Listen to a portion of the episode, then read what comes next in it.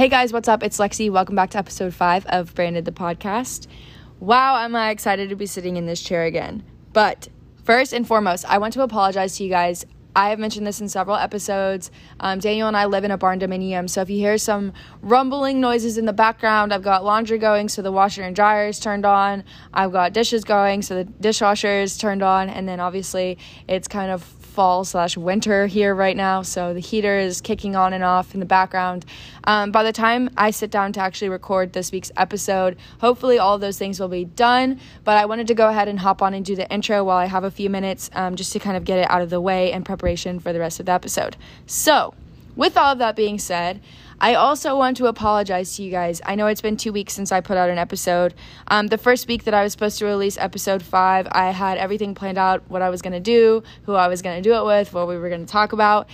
And mentally, I was just not in a good headspace to put out a podcast. Um, the topic for this week's episode is really amazing, and I just wanted to make sure that I was in the right frame of mind to have you know, all of the emotions that come along with talking about this topic.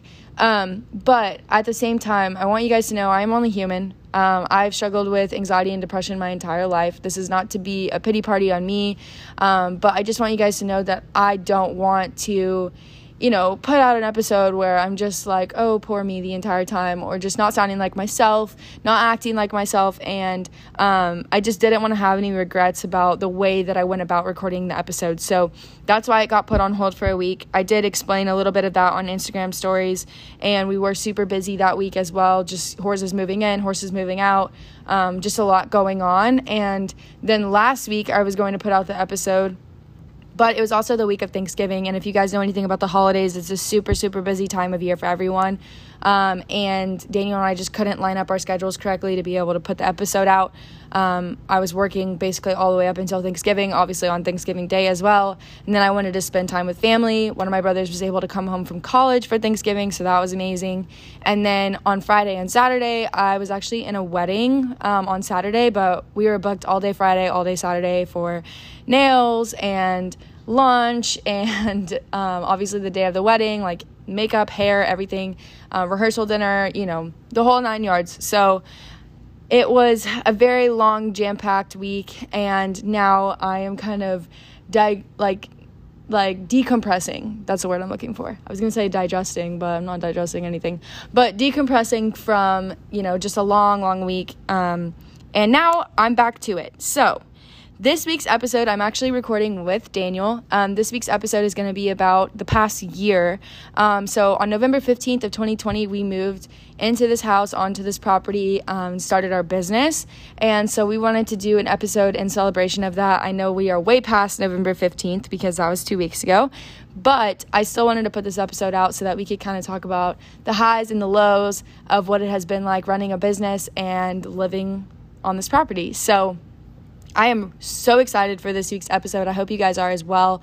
I did not even think to put out a question box so that you guys can ask us questions and everything like that. So I do apologize. Um, I actually might do one at some point today before Daniel and I sit down tonight. So if I'm able to do that so that you guys can ask some questions for this week's episode, um, I will definitely do that. But if not, um, just know that we are going to try to fill you guys in on as much as possible from the past year being here. And maybe if you guys have any questions after the fact, we can do something, you know, like a recap or, you know, go back and answer questions or whatever. But um, I'm actually going to get off of here and stop rambling. And I'm going to go put that questions box up on the Instagram story. And yeah, next time you hear me, I will be sitting across this desk from Daniel, and I'm super excited. So I hope you guys are too. Talk to you soon, guys. Okay, say hi. Hey, guys. okay, so we're just gonna jump right into it because I feel like we're gonna have a lot to talk about. He's already meowing? He's meowing. Stop making him meow. I'm not doing it. Oh my gosh. Okay, anyways, we're gonna jump right into it because I feel like we have a lot to talk about. Mm-hmm. And I feel like there's a lot of stuff that's going to come up just from what we have planned to talk about. Like, I feel like there's going to be stuff that stems off of it. So, we're going to start off talking about the lows of the past year being here. And then we're going to talk about the highs at the end because we got to end on a good note. But I split it to where it's like some of them are personal lows, and then some of them are lows that are like business based. Does that make sense? Like for both of us? Like what we talked about, I just split it. Okay. So, anyways, sorry guys, I'm giving him like an idea of what we're talking about. So, we're gonna start off with lows. I would say that we're kind of on the same page as far as like highs and lows go, but I think we have different opinions on like why they were good or bad. So, I'll start it off and then you can give your two cents. Okay. Okay, so the first personal low for us was Chrome having to retire um, since we moved out here. When I got home from college, um, Chrome actually had a suspensory injury, and we thought that he was going to be able to recover from it. But after he went through all of the rehabbing and everything like that, um, we tried to bring him back into work, and it just seemed like he was off, like all the time.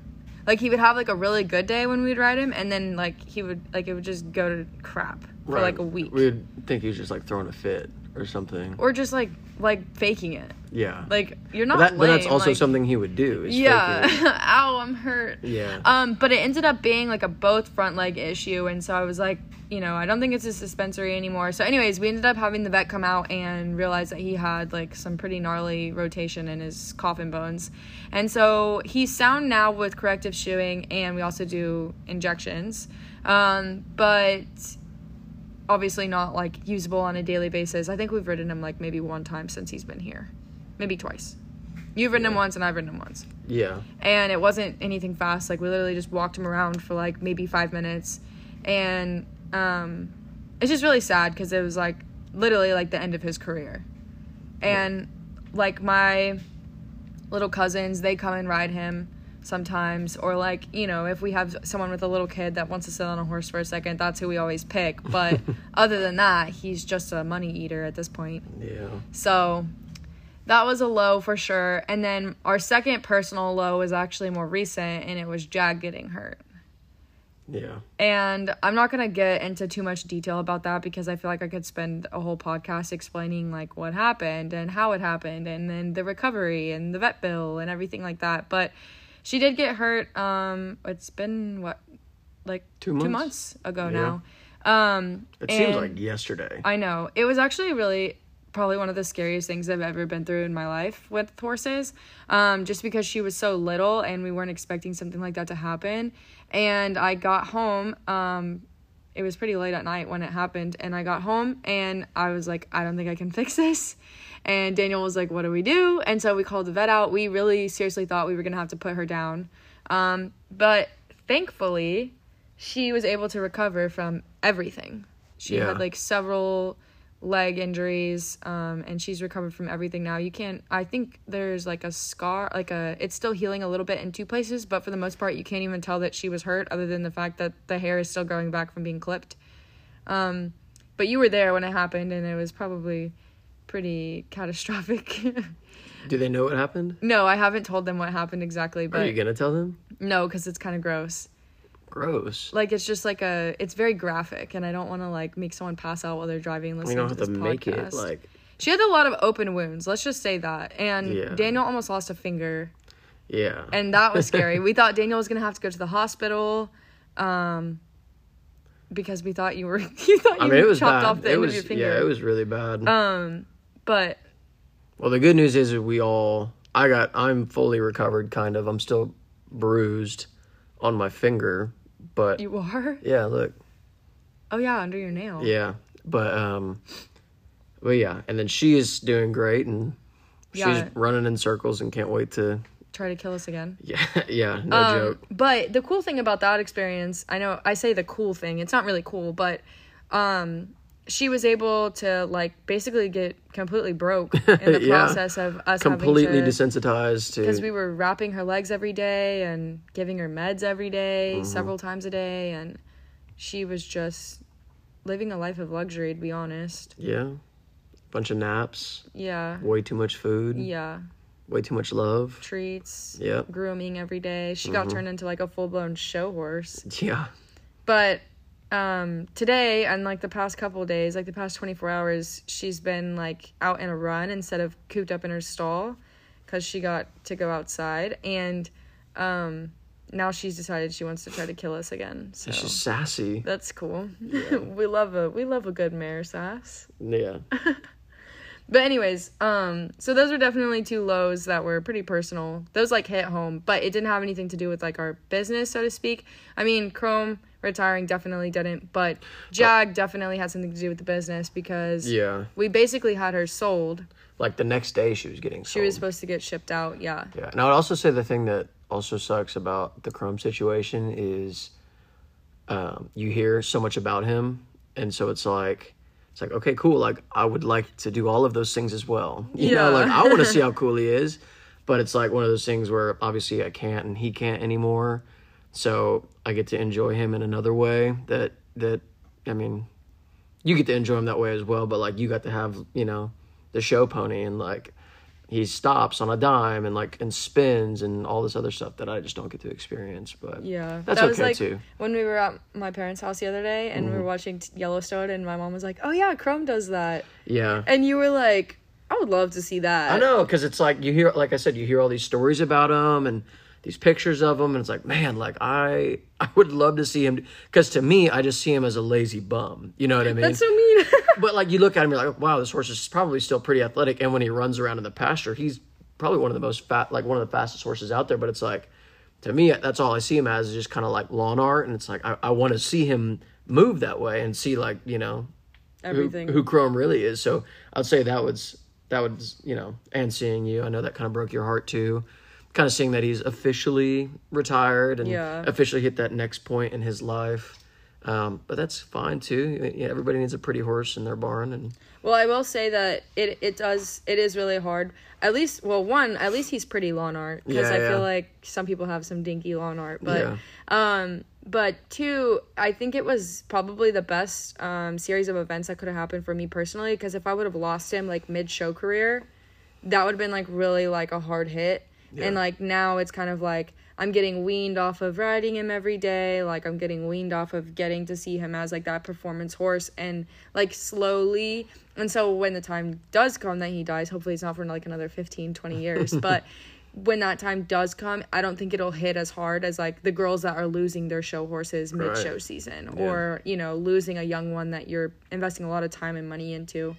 Um, with the Jag situation, going back to that because you kind of went back to Chrome. But anyways, we're bouncing back and forth, guys. But with the drag situation, we basically had her sold. She was supposed to ship out like the next day, Mm-hmm. and so that obviously was a hard hit for business because we had this basically low five figure horse that you know we were planning on using that money to help out with our business and Yeah. invest in more horses and do all that stuff with.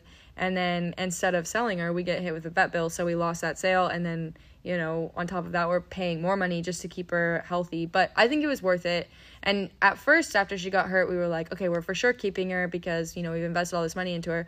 Now that we've gotten our vet bill back and we know just as much as we've invested in her, now we're kind of throwing around the idea of okay, like would we be willing to let her go you know next year when she's fully healed like hair's grown back she's developing because one thing that did happen with her injury is i feel like it kind of slowed the progression of her growth because she wasn't getting turned out like a normal weanling would so she's not as like buff and bulked up as her half brother is and she Yeah. just doesn't look as like great for her age um, she has like flawless conformation but as far as like the muscle and bone growth and all that like we're trying to keep an eye on that and like make sure she's progressing but right. I still think that she could potentially be ready to go in a couple months.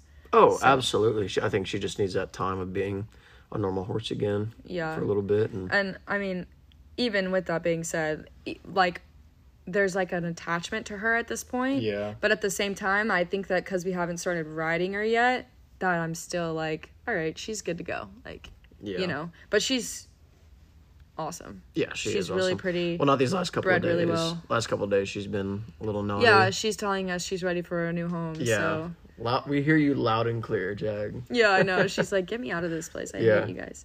But anyways, she actually really is a sweet baby. She is, She just she's got a lot of pent up energy now, and Mm-hmm. she's realizing that there's more to the world than just her twelve by twelve stalls. Yeah. So she's like, oh man, get me back outside. Um, and the cold weather. I think that that Oh, yeah. too is like giving her the little dancies and stuff. Mm-hmm. Um, okay, as far as business goes, we talked about these lows a little bit. Um, the first one, we're not going to get too far into this because I feel like, again, this is something we could talk about for forever. But the first low, as far as business goes, is boarders. And for me personally, I would say that there are definitely highs with boarders, and we love to have them and we have a really great group at the moment. But the low side of boarders is the bad apples that you get. And everybody that runs a boarding facility or a training facility or a client based facility knows that you can't please everybody. But that's hard for me because I'm a people pleaser and I don't I have a hard time saying no. I don't like people being upset with me. Right, and I, I I'm the same way, and especially if they're paying us money for a service, like Right.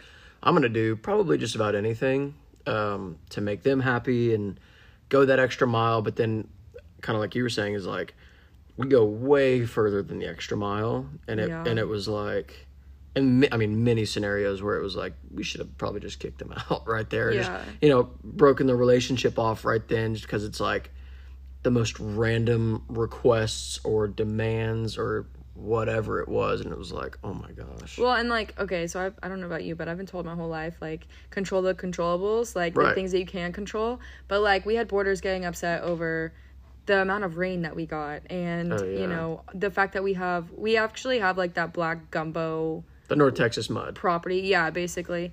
And like, some of our property is sandy, but then for the most part, the pastures and everything is like that black gumbo junk. And Mm. so when it rains, there are certain areas that the horses have kind of tread on that don't have grass anymore. And so that area gets really muddy. We've gotten yelled at for that. We got yelled at because our sprinkler system to our septic um, is out in one of our pastures and it just comes on randomly. And like we've had boarders scream at us to turn the sprinklers off. And it's like, I have no control over that sprinkler. right or it's like hey i need the round pen to be three panels bigger but Oh, then they just never use the But round then pin they never ever. use it, yeah. it's like okay dude yeah, I'm glad I did this for you. and countless other things Oh yeah, just and I mean I've kind of talked about this a little bit. I think the ones that like the issues that hurt the most were the ones that were like either one attacks on our knowledge and the things and like our experience and what I like things I went to school for like nutrition and you know repro and stuff like that. Or two like the personal attacks on our character because they were upset about something that had nothing to do with us whatsoever but it was our fault because we were the only people that they could blame. Right it was like the like the lack of effort that they thought was you know present when it was like you know oh my horse has been too muddy because the pastures are disgusting it's like okay well i've cleaned your horse a couple times this week and you have yet to be here in like the last Three four- weeks, yeah, yeah. exactly three weeks and it's like but i'm here cleaning your horse and it's like you're getting mad at me Yeah, it's just, and that's the thing. I mean, we've definitely, like I said, we have great boarders right now, and we have a really great group right now. But at the same time, like we definitely have had to deal with our fair share of the bad ones. And I guess I didn't realize, like going into it, just how many bad boarders we were gonna have. i thought everybody was like us I know, yeah, and and that's the thing. Like when you open up to a, like a boarding facility, and like you don't really think about this because when you're in the horse world, you're exposed to different experience levels and different like markets within the horse industry, and so I was always exposed to show people and put together and yeah, professional and, and just very very experienced people. Not to say that I was always very experienced, but that's just the group that I kind of like landed in. And then you have these people that have never owned a horse before and this is their very first horse or maybe they're, you know, they had horses when they were little but they don't have horses now and like you're dealing with all different levels of experience. There's people that just want their horse as a pet and then there's horses that want to compete at the top level and you have to like be a safe place for all of those different people and Yeah. so like i feel like that was really hard to balance and figure out. And there's some people that no matter what you do no matter how good you are to their horse no matter what requests you fulfill they're just going to keep taking and expecting and asking and telling. And like it's just not going to ever stop. Right. and that's just the character of the people. That has nothing to do with like us obviously. But mm-hmm. it still sucks when you're in the middle of it and you feel like it's your fault and it's really nothing that you could have controlled Right. so. And that's I mean that's where I get most of my like, you know, I just I look to please people all the time and then when I you know, when the majority of the time was people upset about something that we thought was, you know, dumb, I still felt like it was my fault. You Right. know, or I still felt bad about it or whatever. But yeah, I mean it's at the same time we've also had way more good experiences than bad than bad but it's like and i always have to tell myself that and but it's like i mean we have a great group of boarders right now but i just have to you know tell myself that there's been way more good than there is bad and it's just sometimes that bad feels like it was way more than it was so Yeah. And I mean, we've also had some really great boarders that have just left to go other places for mm-hmm. various reasons. And not to say that that's, you know, like super terrible, but at the same time, like those were definitely people that were hard to let go of because it was like those are people we're gonna miss, and those are people whose Right. horses we're gonna miss, and like they obviously left on really great terms, and it was all for different reasons, like moving, you know, states away or um, just wanting their horse closer to where they live, which there's no shame in that. I mean, there's a reason why we're here. But um, yeah, I mean, there like I would definitely say there's like a high side to boarders and there's a low side, but Yeah. it's definitely one of our lows. I say it kind of falls in the middle, like it's both. Yeah. But I just wanted to elaborate on that because I feel like on it, yeah. some people don't know what they're getting into, and nobody Mm. told us when we were getting into it what to expect. And then Uh-huh. we got into it, and then everybody was like, "Hey, Uh, yeah, right. you should have called me." we should be getting paid triple what we make now for the stuff we've had to deal with. and there's just and there's the other thing is is um a lot of people think that we make bukus of money off of boarders i'll tell you we barely make anything off of boarders um, for the amount of work and time and effort and like everything that we throw into them like Yeah. we really don't make that much money but at the same time we love to do it like we have a great group right now Yeah. so that's obviously good right. um, but we are kind of to the point where we're like, all right, after these, like this is it. Like nobody else is like coming in. We don't have any room for anybody else. Um, we don't have any plans to get rid of anybody that's here right now, um, unless they like burn the house down or something. um, but yeah, so that's that. And then the other one that's a low for business from a business standpoint, and I feel like this kind of ties into personal too, but you brought this one up the other day, is the sacrifices that we've had to make um, just from like owning the business and living out here. Um, so there's like a big difference between what I did in college, like owning my horses and having them on property, because one, the number of horses that I had, but two, everybody else that I was hanging out with for the most part was either working or had horses too. And so it was like we all had time to do that and we still got to hang out together. Now, from a friendship aspect, I would say we don't, we sacrifice a lot. Yeah, I mean, before I was doing this, I mean, I was hanging out with friends or going out to get drinks or playing golf or taking trips. All the, I mean, or like working out at night, like Yeah. for like the second time of the day and like being really diligent about cooking food and I don't know, all of this stuff, but it's like all of the things that I guess were a luxury were now are now sacrificed and I don't get to do that as much. So I still get to play golf somewhat regularly. You played twice last week. Yes, that, last week was a special week, but before that I hadn't played in like two or three months or something like that. But I mean, yeah, there's groups of friends that I definitely don't get to see very often, um, and they definitely let me know of that for sure. Well, I feel like okay, so I don't want to come across as like we're being like, oh my gosh, like we're dying to do this, this, and this, and we're just skipping out on it because honestly, that's not the case. Mm-mm, no, Like we choose to do this, Yeah. but to friends, it's like, oh, like you really have to do that. Like they just don't get it. I think they also don't get that we're running like a business. Yeah, but it's also like they get frustrated because we have to say no or because we just don't go to things. But like, it's not just because of the business, it's because like we're so tired or because we want to ride or because we just want to hang out together and watch a movie for once or um one thing that Daniel and I see eye to eye on that I kind of talked about this I think in the last episode but we struggle with like the friends that constantly want to go out and spend money on like drinking at the bars or just like dumb crap like Right. I would much rather spend my money on bettering myself or bettering the business than spend it on a night out that I'm not even going to remember because I got so drunk. You know, like I'm kind of past that stage in my life, but then at the same time, it's it's good to every once in a while Yeah. go and do that. Right. So I think just- we're just a little bit more choosy about when we go do those things. Yeah, and I'm not sure, and I don't know what your motivation is.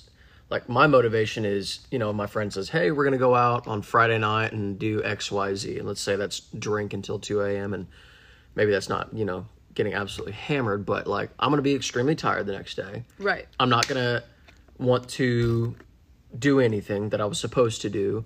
I probably spent close to a hundred dollars at the bar or getting food or driving or Ubering or whatever. Like what what is your I mean motivation, I don't even know if motivation is the right word, but like what keeps you here as opposed to going out? Like mine is like I can get up in the morning after a night like that, but it's like when I, I think about spending a hundred dollars on that, I'm like, I can't. Like that does why how does that make any sense? Yeah. You know? I think for me, it's just like it's not getting me any closer to where I want to be by doing that. Like Right. if anything, it's just kind of making me fall back. Like like you said, I in college, I'm not gonna lie, guys. I drank seven days a week in college, and I went out until like 3 a.m. every single night in college. Like I was partier. And then I got home from college and I kind of like still continued that trend of going out. It just wasn't as often because I had a full time job, obviously. But then probably like right before I met you, I just kind of stopped doing that altogether. Like I would go out every now and then and like go hang out with friends and do things, but like my alcohol tolerance is in the negatives at this point. so like I have one drink at dinner and I'm toast. Oh, like yeah. so then if people want me to go out and like party, I'm like I'm going to be throwing up all night, all day tomorrow. I'm not going to be able to keep anything down. And then I'm going to be exhausted. Like I'm not going to be motivated to ride my horses. I'm not going to be motivated to go outside and do stuff.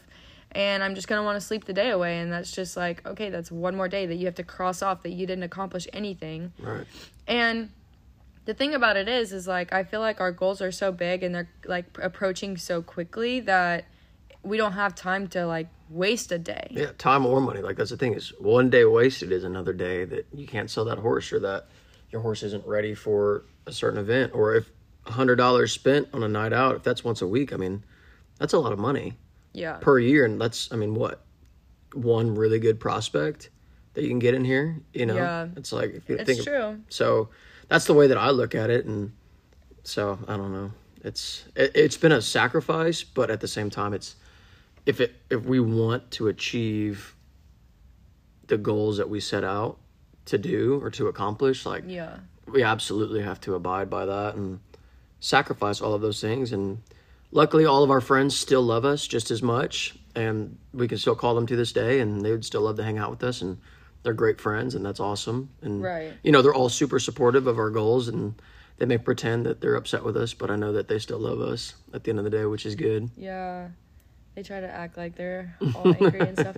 I think Yeah. the biggest like well, and this is the other thing too, like the biggest difference between Daniel and I is like for the most part, I mean I have a couple friends that live close, but for the most part, my friends all live everywhere else except for here. Right. So, I mean, you have a lot of friends that like you were friends with in high school that you're still friends with or that you're friends with in college and then they moved back to the area because they a lot of people from this area went to Arkansas.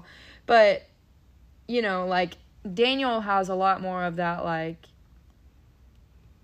It's core easy, group Yeah. that's here. and it's easy for them to be like, dude, you're only 20 minutes away. Like, come on. Yeah. So it makes it a lot harder to say Well, no. and I feel like guys are just kind of that way. Like, Oh, yeah. but like that's the other thing too. Like Daniel doesn't play video games. Like Daniel doesn't like Daniel. this is kind of funny. Daniel's Uh-oh. hobbies are like, like okay, you play like softball, or you go play soccer, or you play basketball at the rec, or you golf. Like Daniel's like always like doing like sportsy stuff, and like when his friends ask to hang out, you can always tell like what group it is based off of the activity. Like I don't even have to ask you like, oh, who are you going with? I mean, maybe golf because of a bunch of your different groups golf, but like if it's hey, we're going dancing tonight, then I know exactly who's gonna be there. or hey, like we're running to Decatur this weekend, I know exactly who's going with you. Or you know, there's just if like we're going to Dallas, you yeah, know exactly I know who that exactly who that is. hey, I'll see you at the Star. I know Right. exactly who's gonna be there. Yeah. But um, yeah, I mean, it's definitely been hard, and I think like Friends is definitely the, probably the bigger sacrifice for Daniel because of location. Mm-hmm. Um, I think, and I've just kind of come to terms with the fact that like my friends don't live close, so all my communication with them is social media, on the phone, voice messages, you know, Right. the works. But then my biggest sacrifice has been my family because I literally went from living with them to moving out here and like I was seeing them every single day, all day, every day. And now I see them like well, a couple times a week. But it's just really hard because like I don't think you guys understand. Like I literally can't explain how close my family is. And so it's weird, right? Like we're like crazy close. Like, I don't think it's weird. closer than the average family though. Like it's Yeah, I would say y'all are We're not definitely very normal. close. yeah. And it's in like a really good way, Yeah. but um like depending on the season, like we're either at a high school football game, a high school baseball game, um once a week at least. Baseball's obviously twice a week. And then um like Sunday dinners, we do that. And then like whatever miscellaneous like time Right. that I can go over there. But when we first moved here, I was doing all of our laundry at oh my, my parents' gosh, I house forgot about that. because we didn't have we had a washer and dryer but it didn't work Mm. we tried like heck to fix the washer yeah. and then we fixed the washer and the dryer was broken so we finally have a washer and dryer again but for like months i was driving to my parents house once a week to do laundry and just hanging out with my mom especially during the summer because my mom You liked doing it. my mom works for the school district so yeah i love doing it i would i want to hang out with hp every single day You used to, used to always give me hell because be like, "Well, I did all the laundry," and I'm like, "Well, you wanted to be over there, Yeah. because you got to eat snacks and watch TV." I know, and, and drink with my mom. That's Yeah. Mm-hmm. one person I'll drink with is my mom. But and then my dad, like because of COVID, my dad was working from home, so I saw my dad all the time, my Mm-hmm. brothers, and like anytime Josh is home from college, like I make a point to like make sure that we're going out with him or like making sure we're at dinners or just hanging out, whatever. So you sacrifice the seven days a week to like four days a week. Yeah, basically. But it's been really tough for me. I know. We're yeah, it's it was really hard. I think like I don't know if you know this or not, but for like the first week that we lived here, I cried every single day. Did you really? because I was so sad. I just wanted to be with my mom. Oh my god. that sounds so weird. And like in I'm kind of glad you college, didn't tell me that. my mom would come visit me all the time in college, and um, especially once I turned 21, because you know that was fun. But when like before I turned 21, um, some like towards the middle and end of college, I would stay home, like I stay at school. But freshman year, I was home every weekend pretty much. I just I, I don't know. I'm a homebody. Yeah. I That- like- I It's like funny being with my because we are family. the exact opposite. I know. Yeah. In that I am like You hate being at home. I hate being at home. I mean, when I'm here at the house, like I hate being inside. But I also feel like that's why you have like so many different friend groups Oh, yeah. here because like you couldn't sit at the apartment and just like mm-hmm. be like you had to Yeah. be doing something. So you're like constantly meeting new people or like reaching out to old friends or like Yeah. I mean, yeah, I can't really sit still. I'm not sure where that comes from, but like it's called ADD. That definitely has a lot to do with it. Mm-hmm. But like, there, I mean, I'll say like, okay, I'm gonna sit down and watch a movie. It's Sunday afternoon. There's not much going on. Uh, I'm gonna sit down and watch a movie. I turn the movie on. Not, I mean, not even ten minutes in, and I'm already like Fidgeting. fidgeting. No, he gets up and gol- swings a golf club. it's so annoying. All you hear is whoosh, whoosh, right behind the couch. I'm like, what are you doing? Come sit down. yeah. or like you know messing with the cats or messing with the dogs or like pausing the movie and like walking around. And the only time that he is still when we're watching tv is if he's asleep. Or if I'm eating food. or if you're eating. But then that's that's another point. When he eats i don't know what it is. Uh, first of all i hate listening to people eat. But like you do something when you eat that Can I- just irks me beyond Can like I there's say no something about that? So I that's one of my biggest pet peeves too, and and I've always saw like I'm so good at not making any noise when I eat. And then Lexi took a video of me the other day. Oh my gosh! And I li- and I listened to it and I was like, oh my gosh, like I'm It's so genuinely the person that I hate hearing eat food. And so I've been trying to make it better, and I don't know if I have been, but I've been trying to make it better because I was seriously eating like a pig in that video. It's And, like yeah. I don't know what it is. It's like the amount that you salivate or something. dude. It was, It's and I have a hollow head because my dad's the same way. We have hollow heads. You don't So when? I eat a chip, it's like it sounds like I'm eating like rocks. but anyway, I don't know. See, I told you we were gonna get off on yes, something yes, that's yes. not I'm sorry. Anyways, that's a sacrifice that I have to make on a daily basis. Is my eardrums not, you know, bursting from him doing that. Sorry. But no, and like we're kind of at the time of year where now there's so much stuff going on that when we talk about sacrifices being a low, not only do we have to make sacrifices by missing out on things because of the business, but sometimes we have to make sacrifices of stuff we would want to be doing for the business to be able to go do these things like going Yeah. to weddings, going to, you know, family stuff for the holidays. Like there's times that we have planned like oh like Daniel's to go rope this day or you know, we're gonna go like we're gonna make sure we ride all of our personal horses this day or whatever, and like we make a point to try to do something, and then it's like, well, we can't because we have a rehearsal dinner or a wedding or, you know, family pictures or something, and so it's just kind of that time of year right now where it's getting really really hectic, but I think the sacrifices swing both ways. Like I don't think that it's we obviously sacrifice personal stuff more than we sacrifice business stuff, but I feel like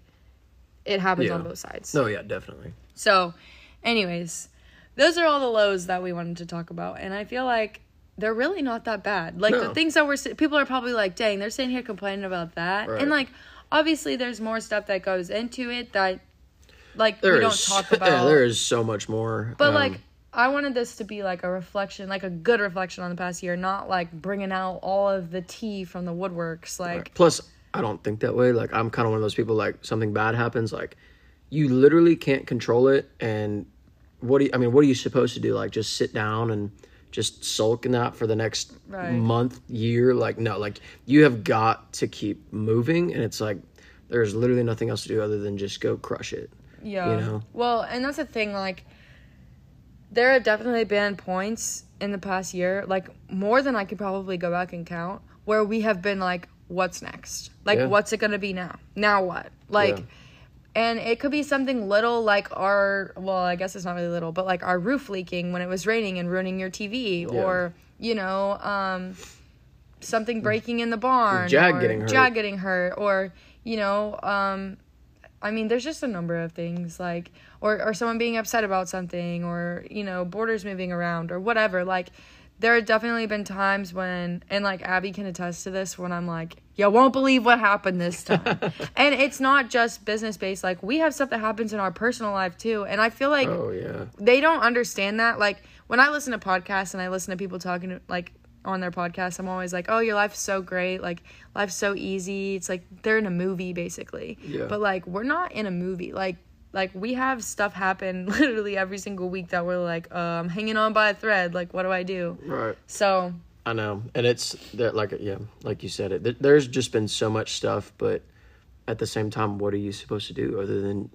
I mean, you have to go fix it. You have to go make it better. You have to, you know, I don't know, just keep grinding. Yeah. And I don't know. I, I I'll be the first to say I definitely did not think that way, but Daniel has kind of like forced me to think that way. I used to be the type of person that was like, "Oh shit," and then like sit and sulk for like Yeah. 2 weeks. But Daniel has kind of been like, "You got to snap out of it." And I get Well- mad, but then I'm at like after a couple of not even a couple of days.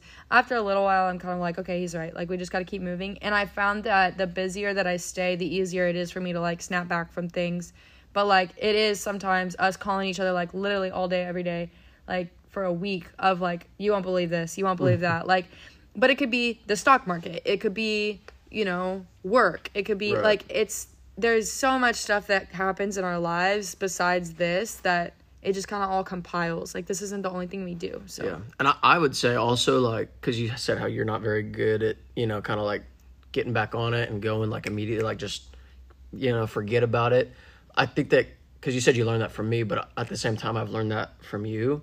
oh, that's Um, weird. and I think indirectly because it's like this is what has been so great, and I'm not sure if we're gonna get into this later, but like the biggest thing about these horses is like you can't like take a day off. Oh, yeah. You you can't like not go feed. You can't not ride them. Like that's not how it works. Or it's like, and this is where I was getting to is when I first started riding, um, and you were kind of coaching me up on like how to ride better and all this. It was like I would do something wrong, and then you'd be you know kind of laying into me like you were going to mess this horse up if you keep doing this, and I'm and I would just get frustrated and I'd get off the horse, and you'd come over to me, and it happened more than once, but I'd say like the second or third time is when I really understood. But you would come over to me and be like, like what what are you like what are you doing and i'd be like i'm upset like I, i'm not getting it right and it's like okay and you're like okay if you're getting it wrong and constantly. All this horse is going to do is just shut down. He's like he's not going to know right from wrong anymore. So he, so now this horse is getting ruined. So you have to get back on this horse and teach him the right things or else he's done. Like, all fix the problem. right. Yeah. all the time all the money all the energy that i've put into this horse is not going to go away because you're not going to go work harder. So like i've taken that and applied that in so many different aspects in my life. Um, you know, if, if it was work, you know, I'd have clients some months that would just shut me down and be like, no, sorry, we're not signing with you. Or I'd invest a lot of money into a certain stock and it would just tank. And it's like all of those times I could give up. Or, you know, so many times in our business, we could just give up and be like, you know, maybe this boarding situation isn't enough, you know, isn't the right thing for us. But it was like, you just had to literally get back on the horse and keep going. Yeah. You know what I mean? We- so well, it's funny that you say that because we've had many, many conversations where we've both been so frustrated and like so just like beat to hell over something that we've just been like, well, we could just sell everything and get a really nice apartment, like, Yeah. or a really nice house. Like, we could just, you know, we could just stop doing this. Like, Lexi could go back and get a normal job. Like, you know, we could just live a normal life. We could go vacationing. We could, Mm-hmm. you know, like, just we could do we could drop everything. And then we both kind of like stand there and think about it and then we're like nah. But it definitely convers like conversations like that are held. And like we're not always like gung-ho about this all the time. Like it's mm-hmm. hard. It's It- really it's hard. so hard. And this is like the most i've ever been pushed ever in anything. And it's been so cool to be like i'm gonna hunker down and like really engage and li- like i'm gonna get hit in the face and i'm i'm not stopping yeah. You know what i mean? Like i'm not stopping.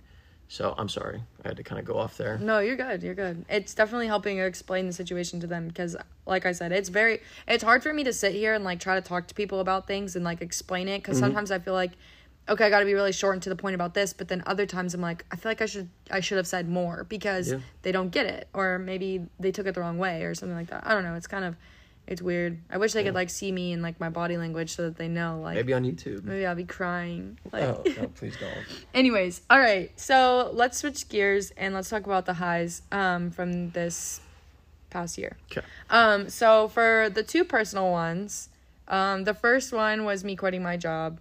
We don't have to talk about this for very long, but it's definitely a high of this year for me at least, that yeah and that and was for you because no more like not as much work, right? Right. Yeah. yeah. I mean, it was.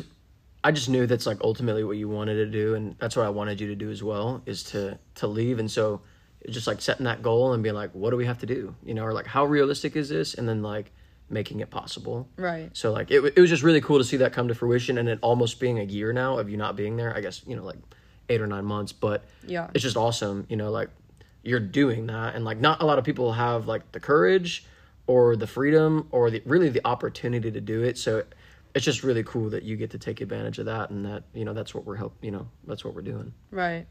No, I definitely agree. And like while you were talking, I was thinking about this, but not to go back to lows or anything, but mm. I actually I talked about in the intro why I didn't record the episode for the past two weeks. And the first week it was because I was like mentally not in a good space. Yeah. But during that week, I had called my dad and had a conversation with my dad, and I was just like, I just feel like you know people think I'm stupid for quitting my job. Like they look at me, they see me struggling, like they see like all the stuff that we're having to deal with, all the stuff we're having to miss out on. Like we're not living normal lives that a 24 and 25 year old would live.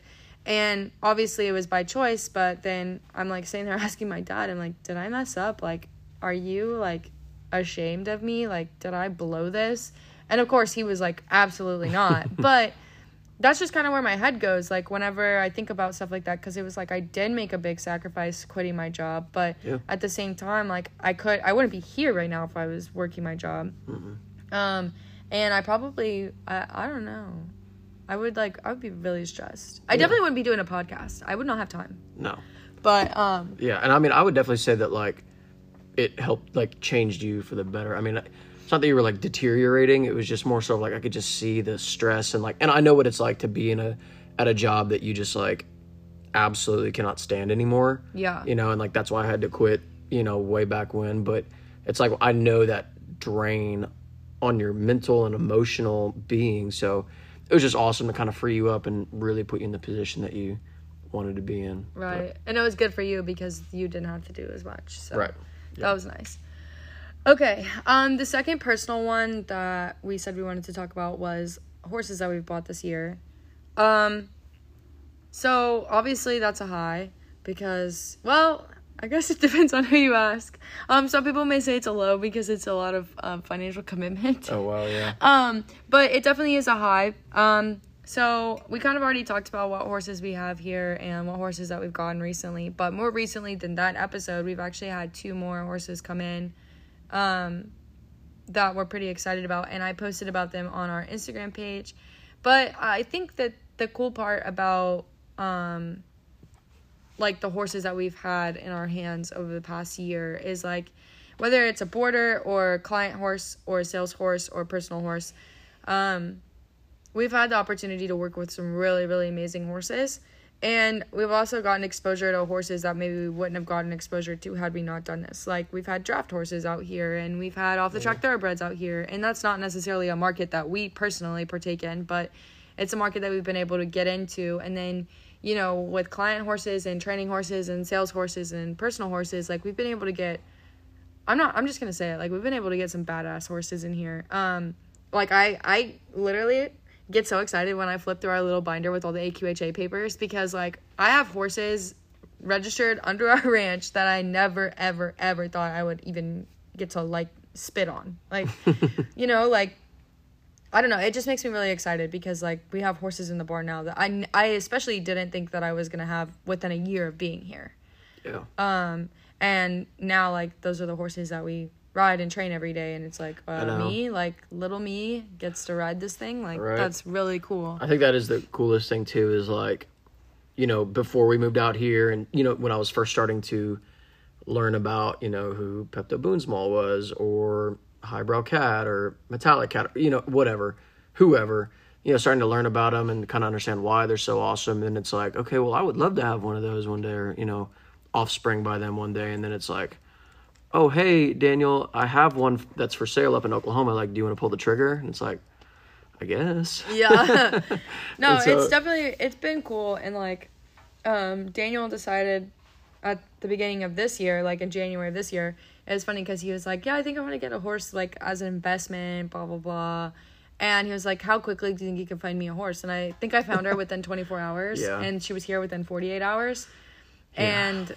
um, it was very like quick moving but i mean i just get really excited. Like we have a filly that um, is actually my christmas present this year. But um, she's coming from oklahoma state university and she was the reason why i wanted to get her and the reason why i was like pushing to make this happen and pushing for this to be my christmas gift is because she was one of the last horses that um, was bred whenever I worked for the Klein Center, which was really cool. Yeah. And I'm really excited about her. She's out of this really awesome mare, out of a really badass stud. Like we're really stoked to get her here, but um, it's just stuff like that. Like, and it's just like people coming to your barn that like actually get horses. Like we definitely have people that have no idea anything about breeding, Oh, no clue. registration, nothing. But we definitely have people that come out here or that talk to us about our business that are like oh yeah what kind of horses do you have? Or you have horses by and out of who? And then we start naming the horses that are like directly parents or grandparents of the horses that we own. And they're like whoa. Like Yeah.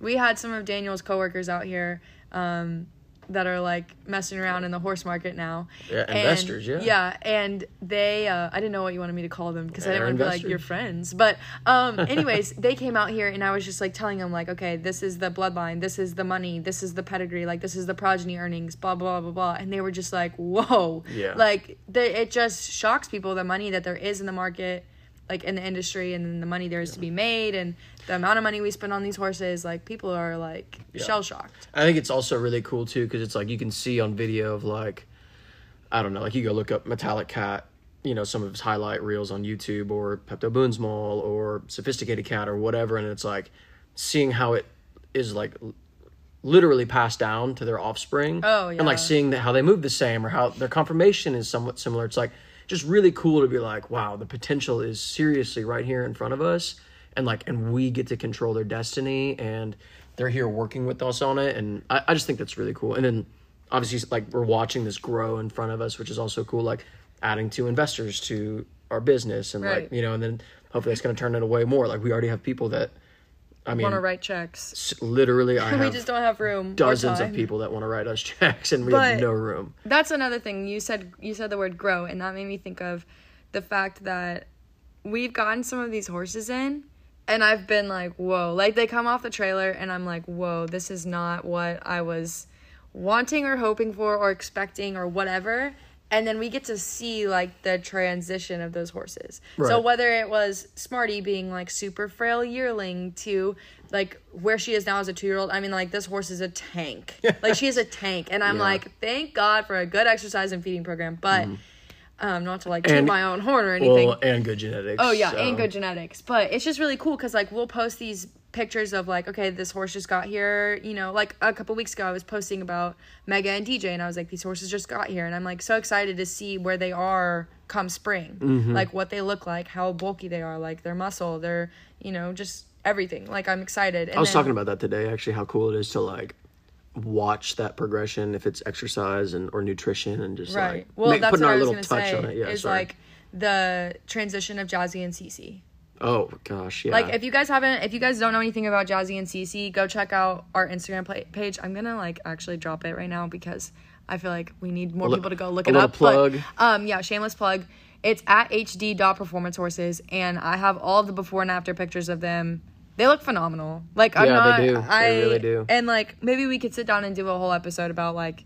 Or not a whole episode, but just like a little snippet about them and their Mm-hmm. story and everything, because it is a cool story and it's kind of sad. But yeah, it takes too long to. um, you know. but yeah, right now we don't have time. But anyways, it's just it's really cool to see the transition of horses, and it's really cool to be able to show people that that because I don't think people really understand how like big the stuff that we're doing is Yeah. until they see something like that because they're like, well, I don't have anything to compare it to. Like it's a horse, you know, like. Right. Cool, but like we love taking before and after pictures, and our Yeah. sponsors love when we take before Yes, and after they pictures. definitely love that. Um, okay. Let's move on. From a business standpoint, the highs that we wanted to talk about. The first one um is discipline. And you actually wanted to talk about this more than me. But And I, that kind of goes into what I was saying earlier. Is it was like that lesson, literally that lesson of being like, you have to get back. Like there are there's zero questions that you have to get back on my horse right now and fix what you just broke. Like literally have to get back and fix it. And it was, you know, and it's like that taught me a lot about okay, you know, I just whatever. I've had a bad day and things didn't go my way at work or in the stock market or whatever, but it's like I can't like you can't stop. And it was like it turned into like a lesson that was learned in that arena versus like you know turning into I'm taking this into work with me and now I'm taking this into my the way that I trade and I'm taking it into all these other aspects of my life and it's like given me more characteristics to go out and make great money in the stock market and you know be in the top tier at my company of salespeople and I think it's just made you more positive about negatives. yeah or it's just taught me to be kind of resilient and just kind of being like you can't stop dude like Yeah. no matter what happens you can't stop and I, and this is I know we've kind of already touched on this but it's like Lexi and I have probably been like punched in the face like not slapped in the face like punched in the face I can easily say once a week since moving here Yeah. and and within those weeks I could probably say some of those weeks were two three times yeah. And it and it was like and every single time it there was no question it was you have got to keep going right. and it's like you have to in like the and i mean it's it's been so hard and so many times to be like just keep pushing you know just get back out there and feed those horses. Get back out there and clean those stalls. Get back out there and ride that horse. You know whatever else. It was it's just given me a lot of it, it's taught me a lot about myself and what i'm actually capable of doing. And you know when you put your head down and work like you'd be surprised as to what you can get done. And there is no way we would be here right now if we didn't both have that mindset. Yeah. I think with discipline, like the biggest thing is is like you have to know that you have to be able to say no to things. Um and you have to be okay with that. And like you said earlier, like it's a twenty four seven round the clock thing. Um, we don't get to just like skip a day and be like, Oh, well today I just don't feel like feeding the horses. Like Right. you don't get to do that. Like and not even when it's just like your personal horses, but like we run a business, obviously. We have other people's horses out here, so like there are things that maybe I mean, yeah, would it be easy to be like, "Oh, I'll sleep in for an hour and I'll go feed them in an hour like I'll feed them in an hour if it was just our personal horses?" Yeah, that would Yeah. be pretty easy. But the fact that it's a business and we're taking care of other people's horses, like everything has to happen according to a schedule. Like we don't get to just like skip a day or sleep through a day or whatever. Like if you're throwing up or if you're tired or joke. you're sick or you have COVID. I mean, I remember when I had COVID, I was still out there cleaning stalls. Yep. Like I was still out there feeding. And you were dying. You, were here, but I mean, and it's just, but at that point, like by the time I got sick, we had been here for what, like a month and a half, and I was so in my routine. Even though I was exhausted from having COVID, I still and I had strep at the same time. Oh, yeah. But I still was like, I got to get up and I got to do this and this Yeah. and this and and you know just be a part of everything. And so like, you just kind of once you get into that groove and once you get into a rhythm and a routine, it's just it's hard to not do it. Yeah. And if you think that it's easy to not do things, then you're not disciplined enough in what you're trying to achieve, in my Yeah. opinion. Because if you can wake up and be like, oh, I'll just skip that, or I'll just, you know, do it tomorrow, or something like that, then it's like, okay, are you really as dedicated to what you want to do as you thought you were, or are you just telling yourself that you're dedicated? Right. So, anyways, um, okay, we're gonna have to pause and start a new clip because it will only let us record for a certain amount of time, but it'll keep letting us record. So Okay. there's gonna be an awkward pause, but we'll be right back. okay, sorry guys. Um, okay, so we were finished talking about that. Yeah. About Okay. the, that was about the discipline thing, right? Yeah, yeah, yeah. Yeah, yeah. Okay. So the last thing that we listed as a high um, is kind of like all encompassing, but I feel like this is the one that we have the most to talk about, which is why we had to kind of stop it because it was getting close to cutting us off. Oh, yeah. And then restart. So um the last thing that we would say is a big high for us. I think this again is personal and business based, but just growth. Um, so when we talked about this before, we were talking about how it's allowed us to be financially independent. Um, we've been able to build a business, and then obviously we've gotten some really awesome sponsorships from this. Um, got our name out there, and then started this podcast Right. which is pretty cool. Um, so we can attack those individually if you want, but I just kind of wanted to give everybody an overview of what we mean Yeah. because growth comes in all different forms. Hmm.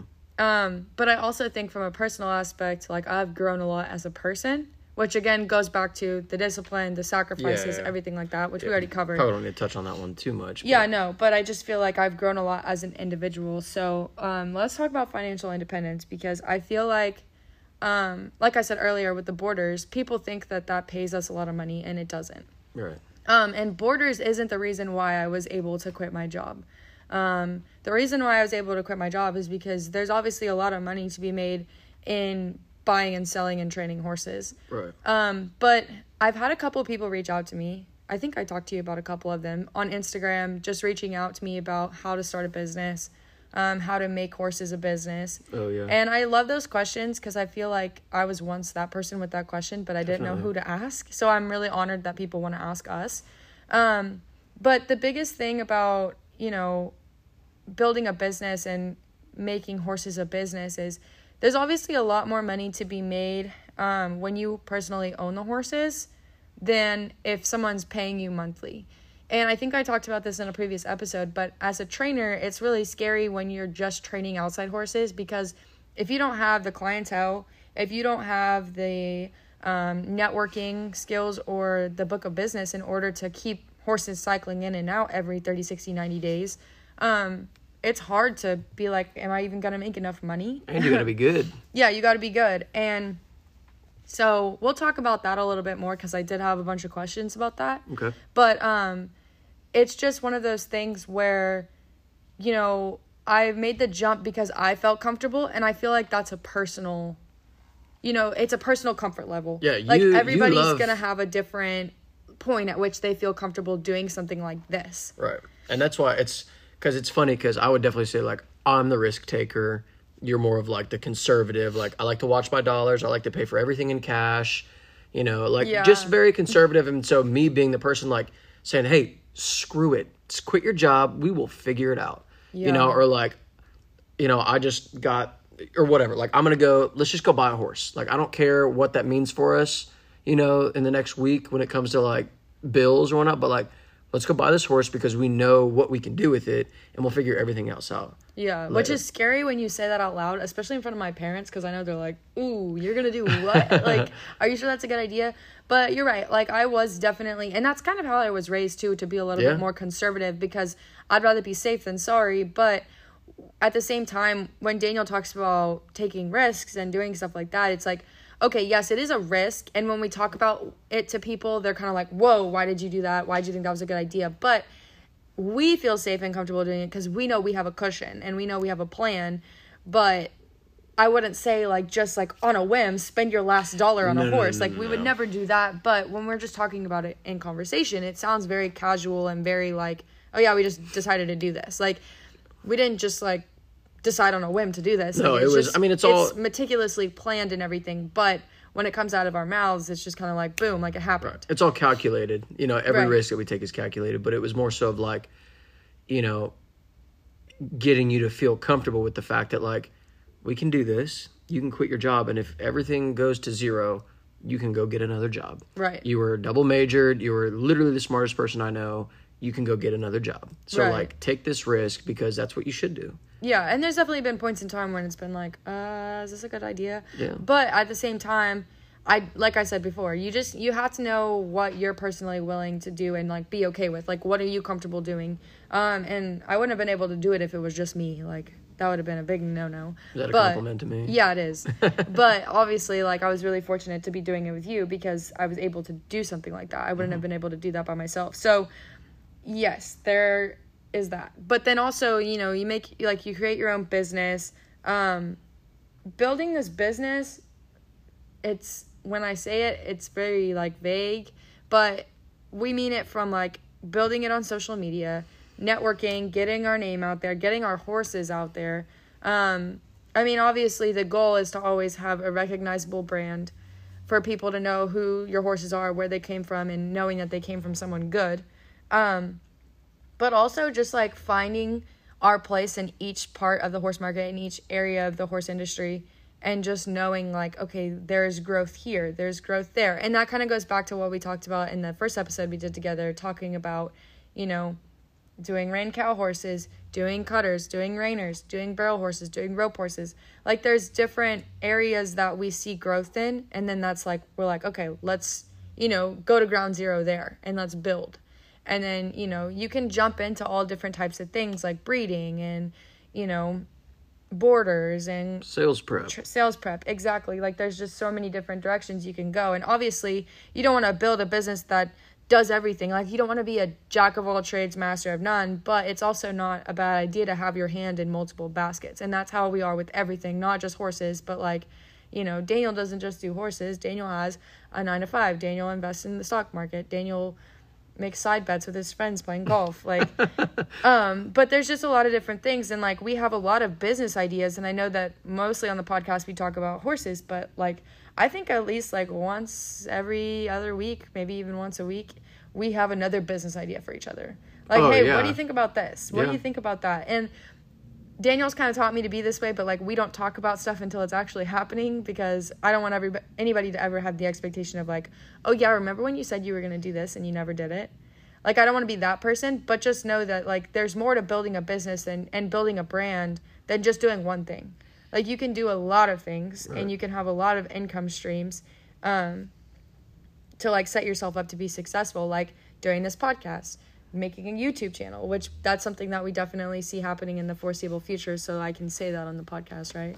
Yeah. You just Um, got to stick to it. I just gotta stick to it now. Yeah, I yeah, just yeah. gotta hold myself accountable. But anyways, so obviously all of that has been growth, and then sponsorships.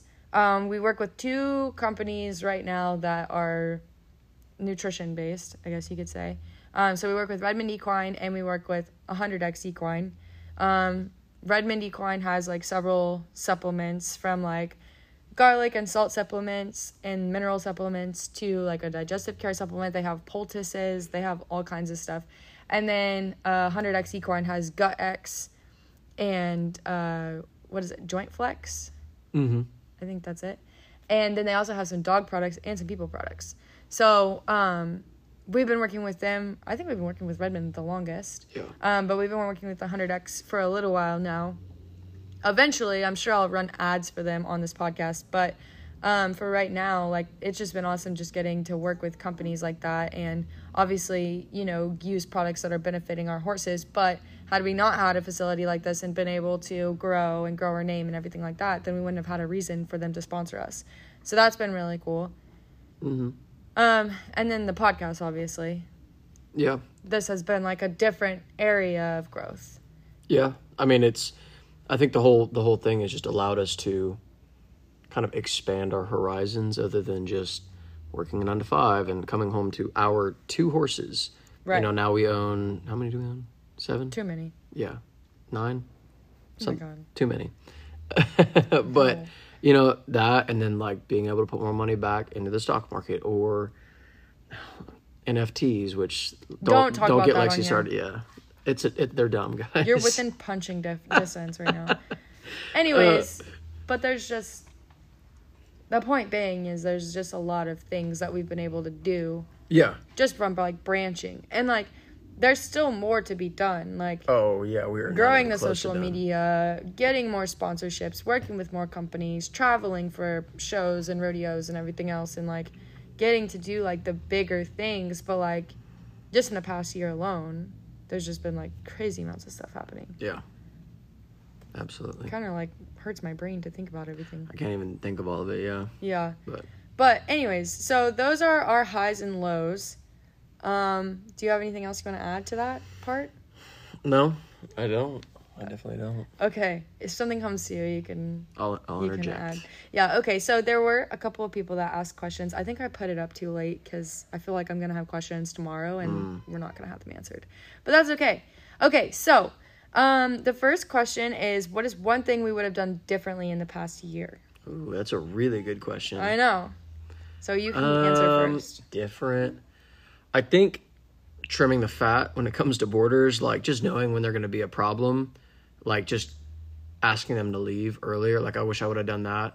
Um, I would have much rather taken that pay cut than deal with the crap, you know, or learning. The stress. Yeah. Yeah, or you know, learning how to say no. And I know that's more of something that you needed to deal with than me, but like I would al- I would also get caught in that too. Like just it's okay to tell people no. You know, and if they don't like it, they don't like it. And so, you know, so what? So I definitely think that would be one thing. Um that's probably like my biggest one, honestly. Yeah. What about you? Um, I would say that for me, one thing that I would have done differently is, gosh, I am like, yeah, what's the thing where it's like repeat the question? I don't know what you're talking about, unfortunately. Okay, anyways, sorry, I'm being weird.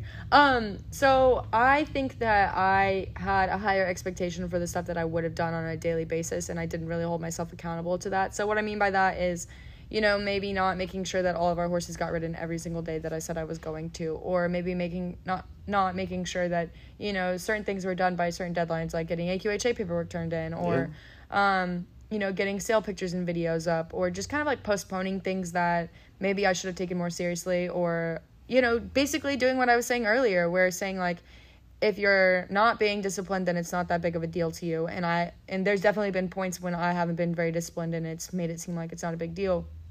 And the problem that I have with that and myself is that I feel like I talk a big game when I'm talking to other people. Oh, what do you do? It's like, oh, I train horses. Well, how often do you ride your horses? It's like, well, Every day. It's supposed to be, yeah, supposed to be. But um, you know, I feel like it's kind of taught me a little bit about myself, but it's also taught me that next year, like like for the next year moving forward, I'm gonna be a little bit more conservative about my expectations for myself because I know, like, okay, maybe that's not attainable, but this is, and just giving myself um, like I guess the way you could look at it is like I'm trying to jump rungs on a ladder and I'm not like climbing the ladder. Like I'm Mm-hmm. Trying well, to leap that's- and it doesn't make any sense because it's like okay, well you have this expectation for this horse but you haven't ridden her in 2 months. Right. How does that make any sense? But it's like it's kind of like you know, let's just say, let's take Mega for example. It's like okay, this obviously isn't what we have planned for, but it's like okay, we want her to compete in the snaffle bit, you know, and it's like so that would be the end goal, and it's like okay, let's dial that back to what does she need to be doing every month, right. and it's like okay, and then now we know what goal we need for her to have at twelve months and at eighteen months, but like what does that look like week one, day four, Right. You know, like it's and that is definitely something I wanted to be better at this past year, but I know that you and I are already doing things right now to be better at that in the future. right. Is like diligently planning, and obviously everything's not going to go to plan, but you know, drawing that out, laying that outline out for the business, for each individual horse, and whatever else we do, but being disciplined in that in that manner is to make a plan and then sticking to it almost to a T. Yeah. You know, so I wonder if they can hear them snoring. I just realized they've been snoring this whole time. have they? Yeah. Oh, it's kind of soothing. So, anyways, if you guys can hear our dog snoring, one of them is having a dream right now. He's like, "Rrr, rrr, rrr, rrr, rrr." so I apologize. But, anyways, yeah, that's just that's is something I would have done differently. Um, and yeah, I'm just gonna leave it at that. Yeah. Um, okay, next question. Do you wish you would have waited longer to go out on your own and start a business, or do you wish you would have done it sooner? Who are writing these? these are good. These are like scary because it's like, oh well, what if I say the wrong thing? I don't think there. I mean, I There's not a right wrong answer. That's but there's not a right answer either.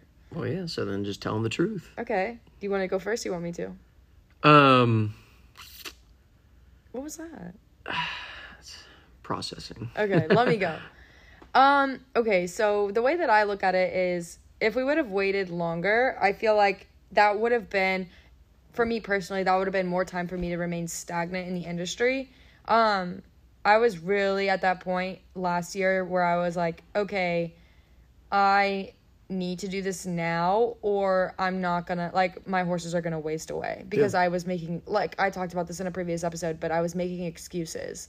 Like, oh, I'll ride my horse every day when I live, you know, on property with them. Or I will, you know, make an effort to train horses when this or my nutrition program will change when this happens. And I feel like that would have not only been detrimental to me, but been detrimental to my horses because you know, I would have kept putting things off and making excuses. Um, I don't necessarily wish that we would have done it sooner because I don't feel like I would have, like, I don't, I still looking back don't really feel like we were prepared to do all of this. like, mentally, there's not really much that can prepare you for all of the stuff that comes along with running a business like this. Um, so I'm not necessarily going to say that I was ever at a point in my life where I was ready to do that sooner. Um, with that being said, though, I mean, I definitely wish that I would have been more diligent in the horses that I had, like in their care and their lifestyle and everything. I wish I'd have been more diligent there sooner, but I don't think that I would have changed like the timing. Yeah, and I mean, and honestly, the only way that I really look at it is like, it was God's plan for us to be at this location on the exact day that we moved in here. You know, because it was like you weren't going to be ready to do all of this until just then, and then everything that I have been working on with you for the past little over a year is everything that I needed you to work on personally, and you know, just like together. You know, like that's the way that I view it. Is like if we would have done it any sooner, there's no way we could have done this. No. No way. And I mean, financially, emotionally, physically, there's no way. And then, like you said, if we would have waited any longer, we we probably would have been doing something completely different. You know, like we just would have been dragging our feet, like you said, and just been doing stuff that wasn't probably good for us anyway. Yeah. So I mean, I was I'm I wouldn't say sooner or later. I would say this perfect, perfect timing. Yeah. I agree. Um, okay. Anything else you want to add? Mm-mm. Okay. Next question. How do you find clients? And they asked about boarders, training clients, etc. Um. Do you want me to I, I would say this would primarily be you, but like, you obviously have to have good marketing. Lexi, so I'll say this about Lexi: she is so good about marketing and selling herself and selling the brand. But the thing about it is, is I'm on my phone too much and I get yelled at for that. That too, but and I know it like as it is frustrating because Lexi and I get little time together, but she's always on her phone, gri- literally grinding away for us, and I'm like, Well, sometimes I'm on TikTok. Oh, you are? no, but I'm just like, girl, what are you doing? Like, focus on eating this dinner and watching TV and hanging out. Like, Yeah. do that tomorrow. Yeah. But at the same time, like, Lexi is so good about knowing how to market herself and knowing how to p- get people to look at her and what she's posting about. Um, that is like seriously one of your biggest strong suits right there is that exact thing. Yeah. Um, but like as it goes for like I would say you're really good about you know getting people's attention about boarders like with really good pictures of the barn or I don't know. Yeah, so one thing about our business, um, you have to market yourself to clients that's in a way that's different than everybody else. So maybe you have amenities that nobody else has. Like there's definitely amenities that I wish we had here, but Right. that we don't. Um, like we have lights in our arena, but we don't have a covered arena or an indoor arena, or um, we don't have a hot walker. Um, and there's definitely a lot of competition in North Texas for certain things. But one thing that we did have was we live on site, um, and we're a really small facility, and our barn is dang nice. Yeah. Like our barn really is nice, and I, I can say that with confidence now because we have looked at other places and been like, this barn is just not up to par. Um, but there's also things that you know we wanted to offer to clients that maybe other people don't offer. So, for example, um, each individual horse here is on a different feeding program. A lot of times when you go to a boarding facility or a training facility, they say, okay. I feed strategy or I feed impact 12 pellet and that is all your horse can get and if you want to feed something different or something more um, we'll do it but it's for an upcharge Right. here we charge the same thing for every single horse and they get fed exactly what either we say um, we think they should be on we have a nutritionist that i used to work with um, that will come out here and give his two cents or if the owner has really like done their dili- like due diligence and studied and everything and they know what they want their horse on or their horse has found success on something specific then we feed that Right. And I, I would say that honestly, like, and this is why, I mean, you and I were both, you were in sales, I am in sales. And I think it comes down to you have to know your strengths. You definitely have to know your weaknesses. And then when you're in the middle of speaking with potential clients, you know, if it's, you know, somebody that wants training or somebody that wants their sales, their horse sales prepped or whatever, it's just a boarder, you have to listen to them. So every everybody's going to tell you, oh well i'm wanting to leave my facility because of this. You know my horse is extremely underweight and i'm paying for them to be on a certain grain but they're throwing him on this junk and he's only getting two pounds a day. And then that's when literally they're like they're eating out of the palms of your hands because that's when lexi swoops in and she's like oh well we have a personalized feed program Yeah. you know it's like it's like take the information around you and it's not like you're abusing it but just use it you know and then like and and it's going to tie in with your strengths because you're doing it for a reason you know like you're playing to a diff- to the field as well and tell everybody and show everybody what you bring to the table Right. Well, and the other thing too, I mean, boarders they're gonna come and go from different facilities because they're gonna like what they like or not like what they don't like. Yeah. Um, and I will say that one of the other like one of the things that a lot of people come here for is one the feed program, but two just how private it Yep, is. definitely. Um, because we don't we don't allow haul-ins. We don't host any events out here. Um, we're not like slammed busy with boarders. Like there's not a high number of boarders, so they get that privacy and that one-on-one time with their horse when they want it. Um, and like we don't require anything like some some boarding facilities in this area require you to take a certain number of lessons with your horse a week, or you know they require you to do certain things like they only offer self-care or partial board and and it turns into this big mess. Um and the other thing is is like we're very particular about how the horses are cared for. Like there's not a single horse here that is not cared for to the same expectations as our personal horses. Um, whether that's you know like i said their feed program um, their turnout schedule their you know general care like if it's raining we clean out their feet when they come in if they're muddy we rinse them off if they you know their stalls like immaculately kept, like look like carpet, basically. Daniel says um, their water buckets get rinsed out and refilled every single day, regardless of if they drank a single drop or not. Um, and it's just little things like that that kind of add up, and then you people will start to notice those differences. Um, That's the other thing too is like it's it's for you and me, it's not the facility, it's not necessarily like we have a good location, but it's like the personal touch. Yeah. You know, like people like us and they like how you and I run things and it's like we've had boarders leave and then come back simply because of that. yeah, And it's like it's gonna take time, you know, to build that, but like when it comes like when people realize what you offer, like it's done. yeah. You know what I mean? Like and it and the reason why we we go so above and beyond and that's why i say like the money that we make from boarders versus the amount of work we do doesn't match because we really do do a lot.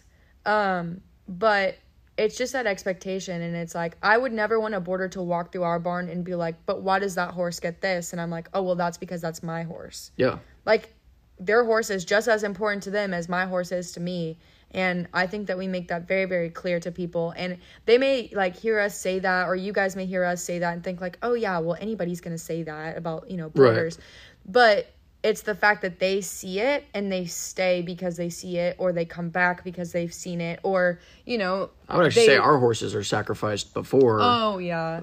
I mean, yeah, without a doubt. But so that's how like boarders work. Um and as far as finding them, we just posted ads. There's a bunch of Facebook groups for North Texas. We just posted ads and we filled up really quickly. Um and then what about for people like in other states? though? what would you do? You have any suggestions as to how? I mean, I would definitely see like um if you could find Facebook groups in your area. Um Maybe like feed stores. Like I know DNL always has people posting. Like yeah the- you can definitely like uh post signs and stuff like that um i would also say like build a social media and if you don't like the weird like the hardest thing for me is like i don't have like a huge social media following. Um and then i went and branched off and made a ranch page with an even smaller following. Um but like if you're on like if people the the more times people see your name the bigger impact you're gonna have. So if you can post on your personal page your instagram page for your business you can post on your facebook page you can post on your business facebook page you can post to twitter. Like the more times that people can see that you're doing something the better. And then it's gonna spread by word of mouth. And Yeah. that's the other thing too. Like we built relationships with other boarding facilities in the area and when they fill up or they don't want to take a horse or some we're closer to someone than they are or whatever Yeah. they think it'll be a better fit we're the first call Yeah. Or like, uh, I mean, this is also where networking is huge. Is like, you know, I know a realtor in the area, in the Prosper area, and they had clients moving in and they had a horse, and we're like, who is she going to call? She's going to call me. Just a networking thing. It took six or seven months for us to get that phone call. But at the same time, we had that connection. We were the first phone call. Right. You know, and like, that's probably where you and I could, I mean, we have so many things at our fingertips where we are, but like, we could be better about being better connected with the schools around here or, you know, like the ag teachers in the different school districts in the area. So like it's just taking advantage of what's around you and actually pulling those strings. Right. And then as far as like training clients and stuff like that goes, um, I've kind of talked about this before, but I wasn't really expecting to like be a horse trainer. Um, I was just planning on like doing our personal horses, um, and seeing where that went. And the training thing kind of picked up in like the summertime, and um, mostly it's either oh, if I'm taking in an outside horse for training, it's either a sales horse um, that's here on consignment that I'm just like tuning up or getting ready to sell and just exercising every single day to prep them for sale. Or um, it's a boarder that has a horse that needs to be trained, or they bought a new horse that needs to be started, or whatever. That's kind of how that works out because I don't want a bunch of like outside horses just constantly coming in and out because I feel like it's really inconsistent Yeah. and it's not really the setup that we want to have. So, um, again, the training thing, um, I got a lot of referrals from big names. Um, so I was really fortunate in that regard. A lot of trainers would, you know, send clients my way to reach out and say like, "Hey, you know, they've just got this horse that needs a little bit of tuning. They've got this horse that they want to show eventually, whatever." And so I've gotten referrals that way, and I've actually turned down quite a few people just because I wasn't, I didn't have the Yeah. time. Um, like I said, like investment and and client horses come first that are here. Yeah. Um, and then our personal horses come second, and then outside horses come third.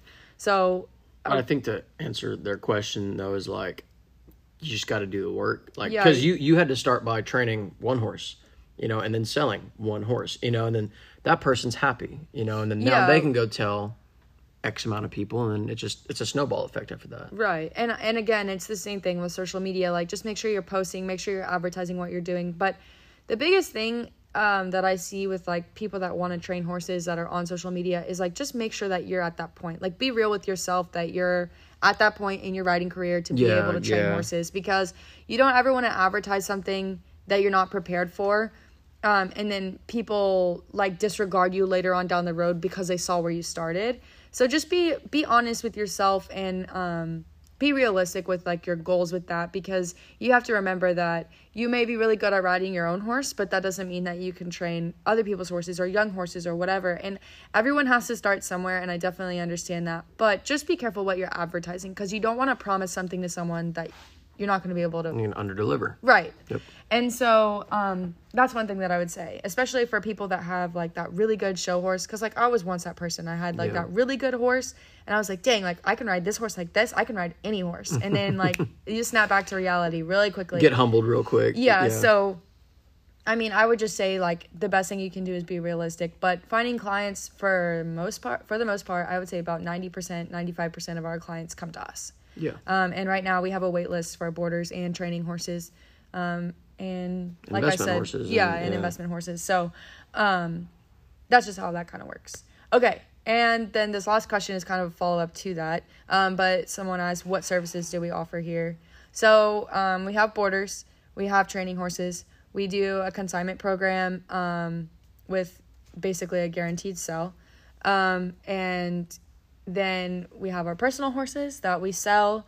Um, for the most part, horses that you see that we are listing for sale are going to be horses that we have our hands on, um, that we're working with every single day. And I would say it's probably about 75% of those are personal horses, and about 25% of those horses belong to someone else.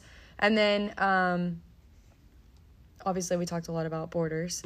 Um, and then we also just started taking in investors, and that's kind of a, a beast of its own. And I feel like that's kind of something that you have to experience on your own.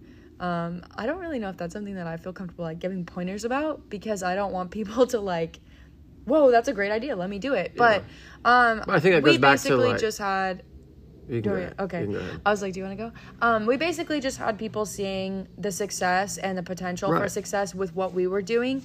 And that was something that came to us. That wasn't something that we were just like exploiting all over the place. Like, that was something that came to us, and it was months of like, is this going to work? Is this a good idea? Talking it through it, dinners, going to people's houses, stuff like that.